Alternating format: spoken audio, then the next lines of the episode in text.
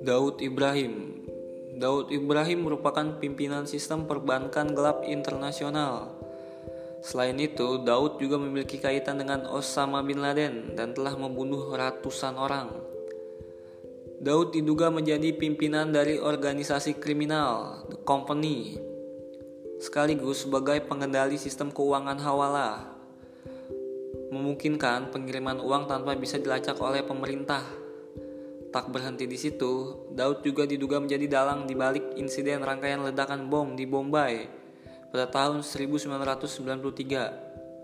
Tak hanya sekali, sejumlah ledakan besar mengguncang Bombay. Akibatnya setidaknya 257 orang meninggal dan 717 orang lainnya mengalami cedera.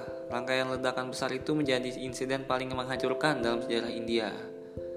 Serem juga nih, ini ibaratnya kayak teroris gitu ya.